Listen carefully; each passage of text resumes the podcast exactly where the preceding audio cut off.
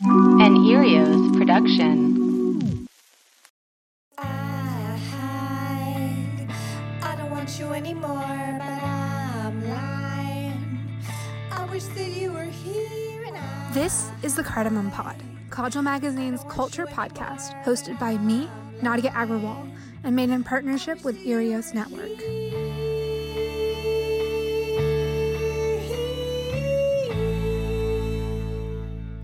I've wanted to be a novelist ever since I was a kid, and in the last few years, I've been able to pursue it seriously. Something I've realized is that publishing is a weird industry. There's kind of a lot of shadowy practices around how to get your work published. You have to first write something, like a manuscript or a proposal, and then you have to find the right agent to pitch it to which you do through a query letter. And then from there, the agent can ask to read the full manuscript or talk to you more about your proposal, or they could reject you and then you're back to start. And even once you get signed on with an agent, you have to go through a bit of a process to get your story bought by a publishing house. And then from there, you have to do more edits typically, and usually you're still a couple years out from your publishing day even when your book has already been sold. Now, explaining all of this to people who have no interest in getting published or who know nothing about publishing or writing a book feels like speaking another language. There's definitely a lot of curiosity because I think everyone feels like one day they'll write a book about their life or about their experience in their industry, or they'll put out some great work of nonfiction, or that they just have a novel lingering in them somewhere. But once you start getting into the actual nitty gritty of publishing, it becomes a much weirder, stranger concept. And it feels like for a lot of writers, especially writers of color, like this is on purpose. There's a lot of rules and regulations when it comes to publishing that are almost kept out of the hands of the people who could actually really stir things up it's obvious that there is sort of a lack of diversity in publishing. You can go into a bookstore or a library and not find that many writers of color who can reflect your own experiences back to you. It feels that reading is really about understanding white people's experiences and white and history through white people's perspectives. It doesn't really feel like it's something that's meant for people of color or people from other marginalized groups it's really about privilege at the end of the day. And a lot of this has been coming under scrutiny, right? There are pitch series on Twitter pursuing diverse writers for diverse readers. There's a lot of steps being taken for own voices campaigns to bring more books out that reflect people's realities. And even through all this good work done on the part of writers or agents or editors or allies, it feels like there's still a stultifying effect that a lot of this has happened sort of in recent years and that there's still a long way to go before we see some kind of racial parity in publishing. Not only in the books that are being published but in the people who work in publishing themselves. There's a lot of gatekeeping in publishing. We know that there are certain kinds of stories that get published and certain kinds of stories that don't. And even within stories that get published the ones that get platformed and pushed through the marketing department so that they get nice glossy billboards or they get onto talk shows or they're put on, you know, Oprah's reading list or Reese Witherspoon's reading list or whatever reading list. It feels like there's a specific note that they're all hitting. Especially the stories by people of color. Sometimes it feels like the books that are out there are not actually as gritty and realistic as our own lived experiences, that they're somehow a refraction of publishing's insecurities, of white guilt, of a certain kind of voyeurism. In the controversy around American Dirt last year, in which a white woman wrote from the perspective of uh, Mexican, Central American immigrants crossing over the border into America from Mexico she came under a lot of scrutiny and a lot of ire because she was writing from an experience that she didn't understand. And what she was actually doing was flattening the reality of that experience through her perspective. That book despite all of the apology notes, all of the letters that were sent out from the publishing house, still got a lot of media attention, positive media attention, positive reviews. That book is still being sold and you know, you can still find it in the wild. Even when that kind of thing happens, publishing sort of moves on unscathed and the people who are left to pick up the pieces are writers of color or agents of color, are editors of color who want a different world. But even when there are steps being made to diversify publishing, it can sometimes ring hollow. In a now deleted tweet from an industry insider, they said that they were receiving tons of DMs from black writers who had been ghosted by agents that had previously solicited, their work during the aftermath of the George Floyd murder. There is kind of this effect that happens when something huge like that happens, when there's a national crisis, publishing tries to sort of scramble to cover themselves, or sometimes there is a genuine interest in representing voices that aren't really making it through the various publishing filters. But at the end of the day, when those books don't get published, or when those contracts fall apart, or when those agents don't follow up, it doesn't really matter what the original intention was. As a result, it's really hard to get published, and that's sort of the end of that story. It's it feels like not only is it nebulous to understand how publishing works, all the steps you have to take, people you have to talk to, but that at the end of the day, there might not even be space for you and your book and your story. This doesn't even speak to the strange incestuous network that exists between universities, lit mags, publishing houses, agents of reputation, celebrities, all of these sort of ways that nepotism runs deep, or that classism runs deep, or racism runs deep, that's sort of cemented in the system itself. We know that there's infrastructural issues in almost every industry when it comes to race. Publishing is no different. I've been thinking about this a lot. As a South Asian writer, as a writer who happens to be South Asian, as a writer of South Asian stories, because what this could mean for me and for writers like me is just simply unfairness, injustice to the stories that we're trying to tell. And even within the situation, if I were to somehow get my book in front of an agent or in front of an editor or bought by a publishing house, the demands that would be put on me there are still sort of scary. Naben Ruthnum puts it really well in LitHub in their essay, Curry Books, on authenticity and our expectations of South Asian writers. They write The concept of the Indian writer has since expanded into the idea of the South Asian writer, the author of immigrant fiction. The category has broadened, and the critical need to define brown writers in English by their exact place of physical and linguistic origin has lessened. Contrarily, the critical and popular discussion around what's between the pages of one of their books is perhaps more narrowly definition focused than ever. As the tropes and genre conventions around books by South Asian authors have accumulated over the decades, the expectations for what brown writers are supposed to do in their work have narrowed. This is a complaint I hear a lot, or these are conversations that I am party to often, where it kind of feels that there are demands that are placed on us in terms of story and construct.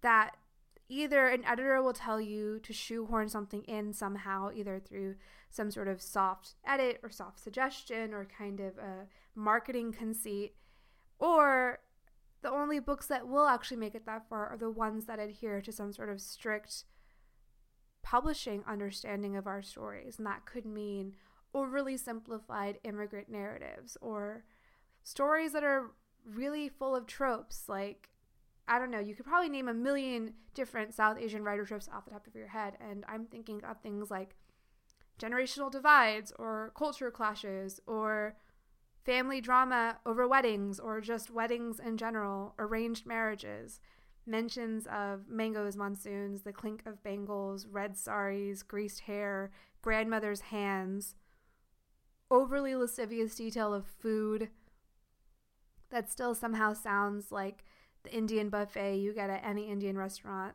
on the weekends. Uh, there's definitely a lot that I've left out, but that feels like a story right there. It feels like there's somehow a rite of passage where all South Asian writers at one point in their career feel like they have to write a wedding novel of some kind.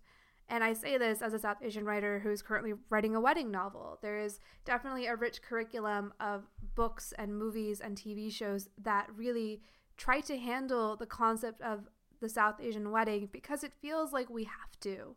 This doesn't even speak to the sort of divide that exists between novels that come from the subcontinent and novels that come from the diaspora.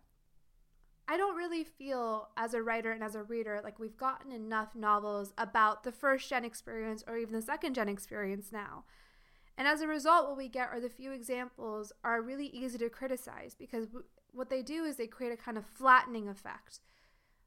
When you only have a handful of books to look to to see how they treat the subcontinent or see how they treat family or legacy or cultural divide or ethnicity or the politicization of brown skin, it kind of feels like they have to sort of speak for the entirety of the experience. And of course, we know that that doesn't work. Representation is kind of a good pursuit in the way that it widens the picture, but it is in itself unsatisfying.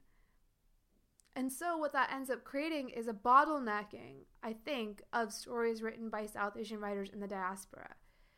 And South Asian writers on the subcontinent have their own feelings around writing works in English, for example, and how that represents their experiences, and even what a Western publishing house would consider publishable from someone on the subcontinent, what kind of critical mass they would have to reach before they're even thought of. There's a lot of conversations in and out of this topic, and I think that there's a lot of valid experiences that we're not even hearing yet because the conversation around publishing has been so cloak and dagger. It's been so kept in the shadows because for a long time it was just such an inaccessible industry. And now we're really seeing the widening of this conversation and we're seeing the widening of storytelling and the widening of publishing. And it's really exciting. That's why I was really looking forward to the conversation I have in this episode with Jenny Bhatt, who's a podcaster and a writer herself.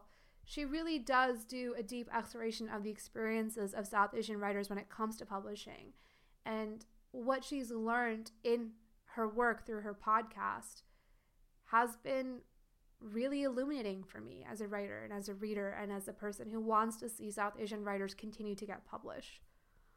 I hope you enjoy it. We'll be right back after the break. I don't want you anymore, but I'm lying. I wish that you were here. I'm here with writer, literary translator, book critic, and podcaster Jenny Bhatt, whose short story collection, Each of Us Killers, was published in September. Her podcast, Desi Books, explores South Asian writers' journey to publishing. Thanks so much for joining me today. Thank you, Nadya. I'm glad to be here. Thank you. I, I think what really struck me in your biography when you know when I was um, reading up on you was that you were an engineer for many years before becoming a full-time writer. Yes. Correct. Yes. So what prompted that change? Well, I mean, it wasn't so much a change because I'd been writing for a long time, anyways. It's just that, you know, traditional uh, South Asian culture, we tend not to see writing as necessarily, at least in my generation, my parents didn't necessarily see writing as a serious uh, profession. And so, what I was, you know, I, I, went and did the traditional engineering degree and worked in the corporate world, but I would use my weekends and evenings. I would take writing workshops at Iowa, at, uh, you know, University of Michigan and places like that. And then, um, right on the side but i i didn't and, and i actually also joined a couple of mfas and then dropped out as well you know um, those low residency ones it, it, just wasn't working for me but you know so i'd always been writing when i say that i switched from engineering to writing what i mean by that is i gave up my full-time job at the age of 40 and then slowly tried to get into more of a full-time writing uh, you know writing mode writing as a career. So that's that's that was the switch that was the change. Um, but the writing had been going on for years before that. I just wasn't getting anything out there to publish because i was i didn't feel confident that i had invested enough in my craft or you know so yeah yeah actually i it's interesting that you say that uh, south asian writers of your generation or your parents didn't really view writing as a kind of full-time thing i mean even when I was growing up and I was being advised on career pathways by my parents, my mother always sort of told me to keep a day job if I wanted to write. Like writing could be a hobby and I could get as much fulfillment out of it as I wanted, but it should never be the main course of Right. my career. Yeah. So it's it's kind of a the template really isn't there, I would say, Mhm. or like you know, the the sort of easy to follow guide for becoming a writer isn't necessarily there. It, it's not. I think, and generally, what I've found with my Indian American or South Asian American friends who happen to, uh, you know, have been full time writers for for you know years, it's usually because they've gone into academia, and you know, academia gives them that pathway to write and publish because it is a requirement of the job. So, Yeah, yeah definitely. I'm, I, I think a lot about the earlier sort of, I don't know if I would describe it as a scandal or more like an outcry around the book American Dirt that came out, and then the subsequent sort of mea culpa from the publishing house, uh, Flatiron, I believe. Mhm. And just like where that really, how that marked our conversations around literature how it was sort of simultaneously like I think we were all extremely confused that a book like that could be published, you know, in this age at this time. And uh, for reader or sorry for listeners who are unfamiliar with American Dirt, it was um, a writer who identifies as a cis white woman, or actually depending on the conversation, sometimes identifies as Latina, Mm. writing about the migrant experience crossing the border from Central America, from Mexico into America, and the violence that um, that ensues. And it was extremely white gazy. It was full of a lot of um, you know factual errors plus a lot of appropriative storytelling. It's just a, a mess all over the place. And it was published, and I, I believe that she got another book contract or some other deal after that as well. So like even though um, there was a lot of outcry on Twitter and on social media against it, you know, she's still a successful writer and she's still able to keep doing her work. But I think that the conversation around that was sort of one of the most empowered moments for writers of color and for readers of color and people who care about stories that people of color. You're absolutely right. I, I remember when all that broke out, and yes, you know, I think it was great how writers of color rallied together, you know, across the color lines, as it were, and spoke out against it. Uh, a whole bunch of writers went to Flatiron's offices and had demanded changes and were were, you know, granted those changes. That said, as late as August or September, I was checking and I saw that American Dirt was still on the bestseller lists at Nielsen and New York Times. So they clearly didn't withdraw the book. They withdrew certain events, but they did not withdraw the book. They did not take away her advance. And there was no punitive action. Mm. Uh, there was just a, yep, mea culpa, we'll do better next time, right? okay, so f- fine. That's that's let's keep let's you know be hopeful and let's keep our fingers crossed that you know we won't have another American Dirt. But you know there we are, uh, and I will tell you that I remember still seeing the book being sold in our in our, my local Costco. So and, and I have um, Facebook friends who are parts of, you know, they're members of book clubs. Um, I mean, I say friends, they're just connections that, you know, they send a friend request and I accept. But um, they're part, they're, they're members of book clubs and they talk about how their book club is reading American Dirt. This was as, as late as last month. I saw somebody saying, oh, yeah, we chose American Dirt for our book club reading and really excited. So, you know, I sometimes feel like we writers as a community we do come together, but sometimes I think we live in our own little echo chamber or Mhm. filter bubble and we all protest on social media and then go away feeling good about it. But the reality on the ground hasn't changed that much then, right? I would say that I, I think white writers and writers of color live kind of in two different worlds. Mm-hmm. The way that we're treated, the way that we're able to exact some kind of change on our environment is very different. Mhm. And like even the way that Twitter is divided between those two communities, it's like it's like being on a different website.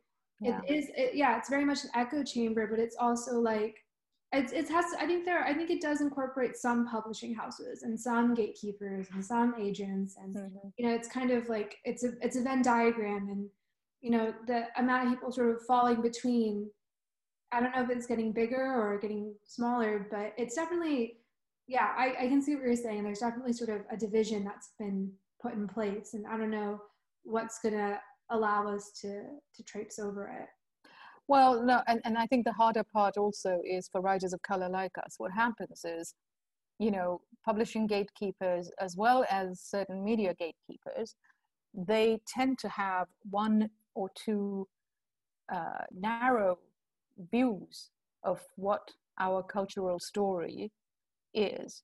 And so when they see books or narratives that confirm their biases, so there's a big confirmation bias going on. So when it, when they see books and narratives that confirm their biases or align with their way of um, thinking or their image of our culture they promote that. And I, i'm not going to name names but i will say there's been a couple of big books this year from let's say the indian american uh, contingent.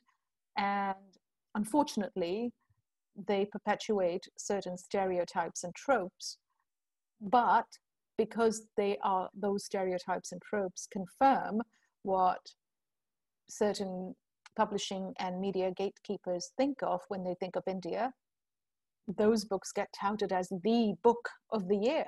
Mm. And then here's the thing that happens because we only get one or two seats at the table a year.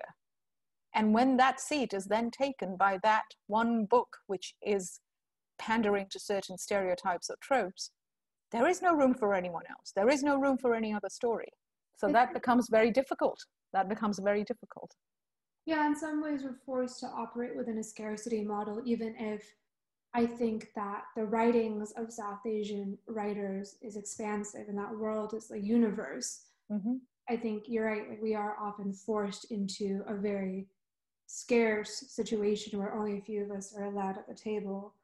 Um, to change gears a bit, I wanted mm-hmm. to talk to you about your st- short story collection, Each of Us mm-hmm. Killers. Mm-hmm. Um, the collection is preoccupied with occupation, work as a form of identity or escape, or a ladder of some kind towards something else.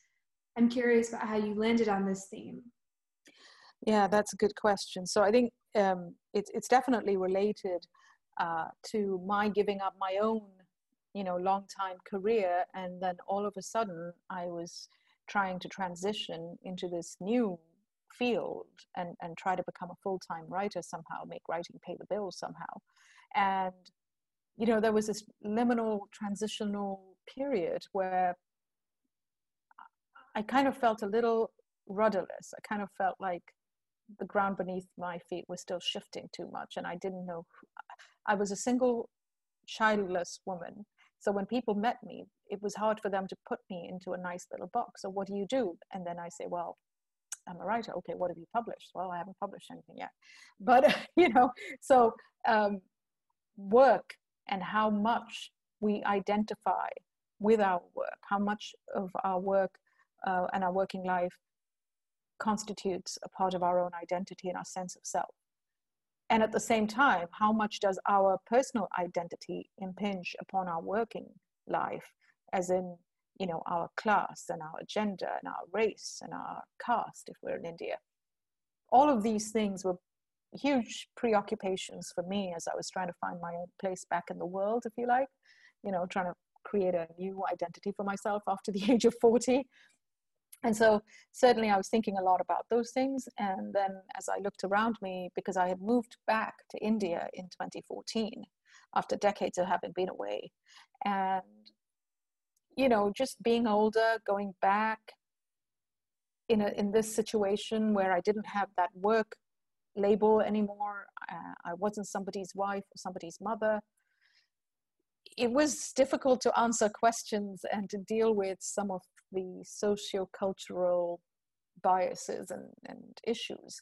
And so all of that, um, all of those preoccupations obviously played into each of the stories that are in this collection because I was very much interested in understanding how our personal identity and the work identity clash and how we all navigate you know those fault lines of class and caste and gender and race and nationality there is a there is obviously a, a, fraught relationship between occupation and caste and you mentioned it um, you also said that it's it's it's interesting that you said that caste in india but i think lately we've been seeing a lot of news stories coming out about um, specifically companies in the silicon valley mm-hmm. where caste has been demonstrated to be uh, a mode of discrimination actually even in america. Like caste has followed south asian immigrants to america um, and I've been thinking about this a lot, which is why I bring it up because mm-hmm.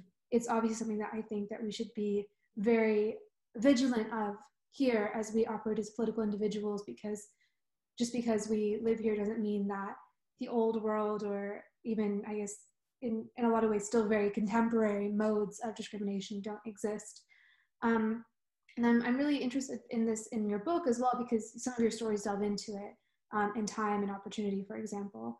And I was really curious if you could speak to this a little bit more because I think this is such an, an interesting moment, obviously, for occupation, for uh, working class people, for marginalized people who are marginalized through socioeconomic means, um, and like whether that also factored into your storytelling. Oh yes, yeah. I mean, what I what I thought we so I grew up in India, right? And so I grew up with the whole class and caste thing and gender thing. And, you know, some of it I internalized, some of it I learned to question over time. But going away, coming away from India, living in the UK, the US, and Europe, and then going back as an older person, I was seeing all of that with maybe a fresh um, set of eyes. And what I what I thought is it's a lot more complex and convoluted than we might think. It isn't just a caste and relig- caste hierarchy or just a religious discrimination, because even within, you know, you've got the sub hierarchies within caste, you've got the sub hierarchies within religion. So it's not just about Hindus and Muslims discriminating against each other. There's also, as you said, in time and opportunity, you've got a Muslim street vendor who feels that one of the you know young boys who works for him and comes from a lower caste you know he must be the bad guy he must be the one stealing right and so um, i wanted to make sure that i was addressing some of the complex layers of these discriminatory forces and not just making it uh, you know not just doing the stereotypes and tropes that we know of which is just mm-hmm. okay hindu and muslim or you know, or just higher upper class and lower class because there's a lot more layers in between. There's a lot of shades of gray. And so i certainly you know that that was important. And then when you talk about the caste um, issue in silicon valley for example well i saw it firsthand. The company that is in the spotlight right now for the caste issues and the lawsuit was one of my clients when i worked as a management consultant. Mm-hmm. and there's a huge huge South Asian population that works at that company, right? And they come from different castes and classes and uh, religions. And I saw it firsthand. I, I would see, you know, where people would ask, What's your last name? And then if they didn't get a good sense of who you were just from the last name, then they would say, Well, what, where, what part of India are your parents from? And then if they recognize that part of India, then they'd go even further. But yeah, but what's your ancestral village? That's how deep sometimes the questions would get. And I, I remember I remember sitting in conference rooms and watching two people having an exchange like that and seeing one get very uncomfortable while the other one kept probing. So this is reality in the 21st century, even now in Silicon Valley, right? So I mean, these are forces that affect how we treat each other in the workplace. Mm. Yeah, I think it's still a very valid concern and issue, and uh, not restricted only to you know one part of the world. Yeah, I your podcast also does some of the work looking at um, occupation, specifically mm-hmm. the occupational nature of publishing, mm-hmm. asking writers questions about their publishing process, pulling back the curtain on um, the murky industry that is so often seeing keeping people like us out where did the inspiration come from for Desi Books, the podcast? Yeah, so that was again, it was really, um, I, I had actually tweeted early last year, I think January 2019, asking would there be interest in a podcast that focused on South Asian literature, not, you know, uh, not just India or Pakistan, but just, you know, that whole region because we have shared history. You know, I don't like to think of, you know, monolithic India and, and Pakistan. We all have this shared history in which, you know, uh, colors all our cultural artifacts, whether they're books or artwork or music, you know. And so I, I, tweeted that and I got a great response. And then, of course, my life last year got a little bit hectic and I never got around to it. And then when COVID 19 happened this year, and a few other writer friends who also had debut books coming out, and you know, by around, I would say April, March, I would say even March, um, before the month ended, we all knew that this was going to be a terrible year for all of us who had books coming out.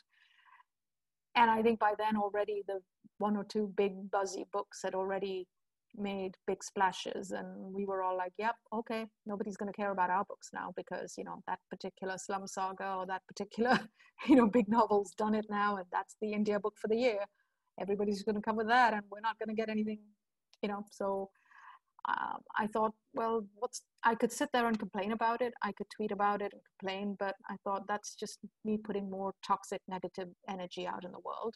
So, is there anything I can do? And I thought, well, the only thing I can do from where I'm sitting, I can, and I was doing this anyway. I was sending out pitches for book reviews, so I could review books for, you know, writers uh, of South Asian descent. Uh, unfortunately, freelance budgets had been drying up um, around that time as well because people, everybody was like, they didn't know what was going to happen. So I was getting a lot of the big places, big name venues telling me, I don't even know if I can take more, more books. It's, you know, all the reviews are being done by our staff writers. I said, oh, okay. So the review thing wasn't happening as I had planned. And so then I thought, well, then I'll just have to do something else. And so I, I thought I'll create this podcast. And the goal is to focus on as much diversity and different narratives and different stories and you know maybe the ones that are not getting airtime uh, from big media venues um, because i want people to see the richness of south asian stories and not just think of us as you know the arranged marriage saga and the slum saga and the immigrant saga. You know there's a whole lot more out there too. And so um, that's what started this. And you know i think by now I've probably mentioned at least, or mentioned or described at least a hundred books by writers of South Asian descent that have come out this year alone. And that's a staggering number because, uh, for me, anyways, because I think there is no way that those, uh, even 10% of those books got enough coverage. And we see average, mediocre books get coverage and there are some of those books that that i chanced upon because of my research and work. And i thought wow this book should have had a little bit more attention than it did. And so it is unfortunate that this is what happens. And, and so that's how the podcast started. I just wanted to shine a light on some other folks and maybe put out some positive energy as opposed to more negative energy. I didn't want to complain. I didn't want to write another essay about it you know um, so yeah that's kind of how it started that's so great and i what i really enjoy about the podcast is you get writers to speak really honestly about you know the trials of publishing like what it took to get them to the point of publishing because mm-hmm. i think that that's at least in my experience it can be a very nebulous process mm-hmm. sometimes and the people who have the information are not always very willing to share it with you or you know can change from person to person. It's like a very subjective game typically. So it, it is. Yeah it is. And and to your point i'll tell you another big thing that i've learned firsthand myself because i've had two books out this year unfortunately um, and for, or fortunately whichever way you look at it i had one in the us which is the one you mentioned and then i had a literary translation come out last month in india and i had been planning to go back there for the launch but i can't. And so the whole publicity cycle, the marketing, the promotion, and the launch cycle, for South Asian writers, it's a very different ballgame because I've, I've got some friends who've gone out and hired independent publicists because they're with small presses or university presses. And those places they do the, a little bit of their own marketing or publicity but they don't know where the south asian readership is right they don't market to the right readers so then they these folks have had to go out and, and spend their own money to go and hire independent publicists unfortunately most of the independent publicists tend to be not south asian because we don't have a lot of south asians in that field yet and so you've got another issue where they don't know what the media outlets are and where they should be pitching these books. So you've got that problem. And then the, the books that are getting taken up by the big publishers who've got the money to spend on advertising and you know getting that book and that author out into book events and you know get them on, on into the New York Times and Time Magazine and Oprah and all these places, right? Uh, that's great, but that only happens with those one or two books a year that comes out with the top five publishers. That's it. So yeah, I think you know there are a lot of challenges with publishing beyond just even getting the book contract. It's it's hard enough to get the book deal uh, because there's only you know so many seats at the table. But once you've got the deal, it's not a smooth sailing journey after that. So yeah.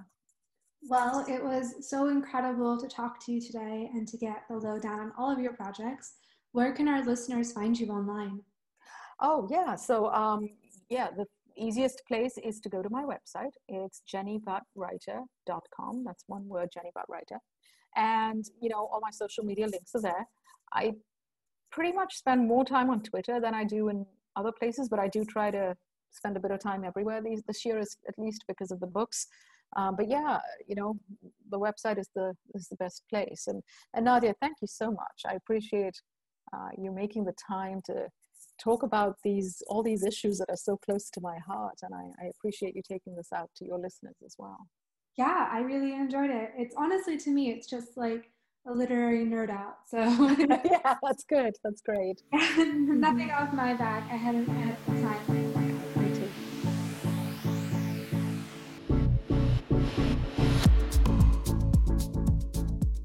Cardamom Pod is made by Kajal Magazine in partnership with Earios Network. Aziz Adib is our producer with help from Jivika Verma. Our music is by Tasneem from their EP Just Before the World Ends. Until next time, keep an eye out for evil eyes.